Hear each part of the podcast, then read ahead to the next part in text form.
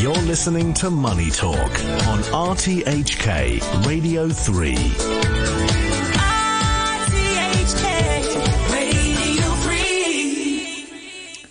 Welcome back. Now, Singapore's economy grew 1.2% last year. That's according to the data that was released just yesterday. Uh, the country has managed to avoid a recession despite what we're seeing uh, a global economic slowdown that has been driven by the uh, the overall economic environment. So, good time then to bring in Geoff Howie, who is a market strategist at SGX, who joins us now to talk more about Singapore. Geoff, good to have you with us. Good morning and a very happy new year. Yeah, likewise to yourself and all your listeners. Thank you for having us on.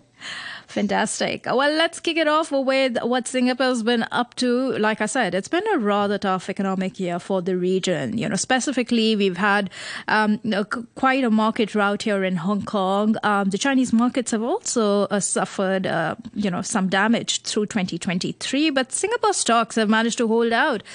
What do you think is uh, driving that? Yeah, look, it's it's certainly been a year of challenges uh, in 2023 on on multiple fronts.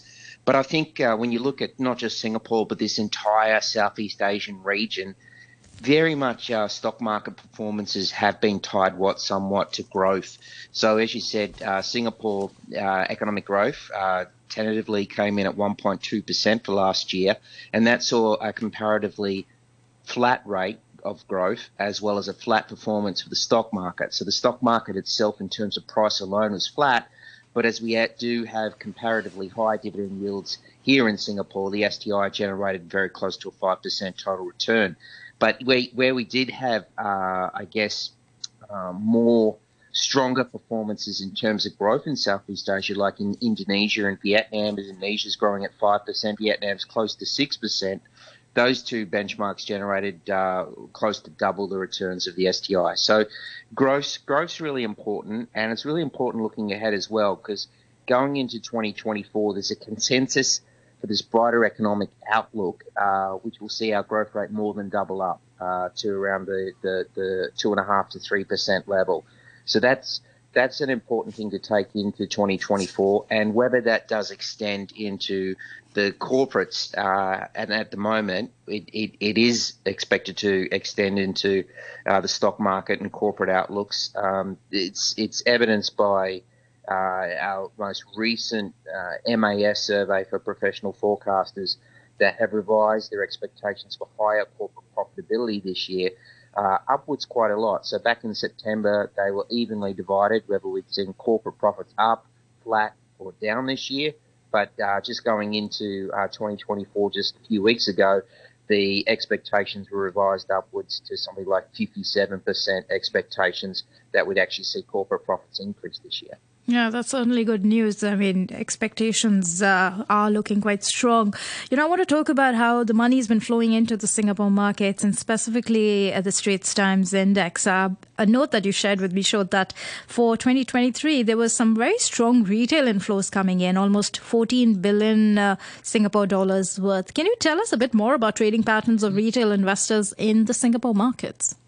Yeah, certainly. So, so that 14 billion Singapore dollars is is is for the far past four years. Last year, uh, it, it, was between two and three billion Singapore dollars, which takes that four-year, I guess, retail inflow uh, amidst the challenges of COVID and uh, and the economic recoveries we've seen uh, to around 14 billion Singapore dollars. And I guess what it's what it's showing us is that there is a little bit of a type of pattern there because when you look at when the STI commanded the most net retail inflow, that was in 2020 when we really did underperform the region somewhat uh, in terms of we were a pretty laggard recoverer uh, at the end of 2020. So we were down, I think the STI down around 8 to 9% and on total return basis versus uh, the bigger benchmarks of the world, which had actually uh, ended the year in the green. But then last year, not last year, 2022, when we were actually the best performer across APAC, second best performer across the world, that's when we actually saw the least amount of net retail inflow into our STI. And you can also see, I guess, that, that pattern that we're getting to uh, across the stocks. That is, investors here they, they seem to be more value minded and look to buy more or accumulate more during market lows or market turbulence or when the STI is in the red and maybe the other region is in the green, and then I guess buy less. Uh, when we actually are on a tear and on a run. So uh, rather than following a comet, we seem to be um, more value trading in terms of those flows. And it's a really important part of the market uh, those those uh, those net retail flows as well to counteract what we have in terms of the institutional flows, yeah. which is also supported by market makers and liquidity providers. Yeah, I mean that was going to be my quest- next question, really, yeah. on uh, the institutional, uh, you know, picture as well for 2023. I believe uh, that there was a net outflow of uh, what almost yeah. 4.1 billion uh, dollars, and interestingly, a lot of those outflows are coming in uh, from the real estate sector as well. Uh, individual stocks like City Development, or you also have REITs or real estate investment trusts. Uh, for our listeners, uh, you know, that's all a fair bit of pressure build up do you expect to see further unwinding within this sector, or what would be, yeah, the, you know, the bearish sectors to watch out for?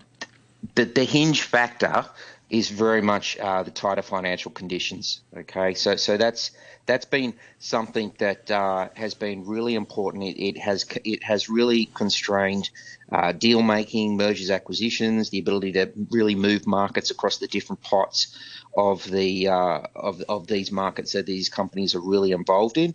And if we have uh, more lucid conditions for that, in the, particularly in the second half of this year, then that will shore up uh, obviously the ability for for asset managers who who really look at both real estate as well as uh, as listed markets and private uh, markets to, to really start moving funds around. It's really important for Singapore. Where, you know, we, we are a financial hub. I think we've got something like five trillion Singapore dollars of assets under management. Uh, our three most traded stocks report, which are DBS, OCBC, and UOB, report 30% of their revenue from non-interest income. So um, that outlook for uh, commercial real estate uh, in not just in Singapore but across the region is going to be really important. And whether we do actually see, uh, as the market is suggesting, rate cuts start as early as potentially March or April, that will be uh, really important as well. Right. Uh, thank you so much, Geoff, for joining us this morning with those insights on how things are shaping up in Singapore. Have a great uh, day ahead. Thank you. Yeah, you too. Thank you so much.